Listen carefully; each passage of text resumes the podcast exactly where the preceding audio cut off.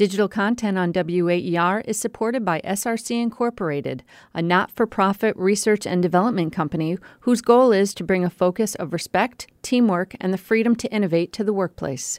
Learn more at srcinc.com/slash WAER.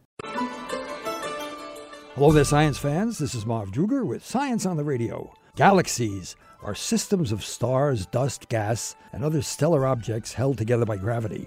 Scientists believe there's a black hole at the center of most, if not all, galaxies, including our own Milky Way galaxy. A black hole forms when a gigantic star reaches the end of its life, uses up all its nuclear fuel, and explodes its contents into the surroundings.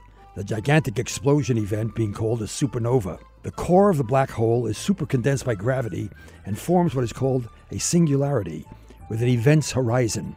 Gravity is so strong that a black hole sweeps everything in its range into itself, and not even light can escape from a black hole. Scientists have detected black holes by their effects on the surroundings. When two swirling black holes collide, they emit gravitational waves, like ripples on a pond that form when a stone is dropped into it. These gravitational waves have been detected several times. More recently, scientists, using eight specially designed telescopes located around the world, have obtained the first photo of a black hole millions of miles away. Undoubtedly, more secrets of black holes will be revealed in the future. This is Marv Druger with Science on the Radio.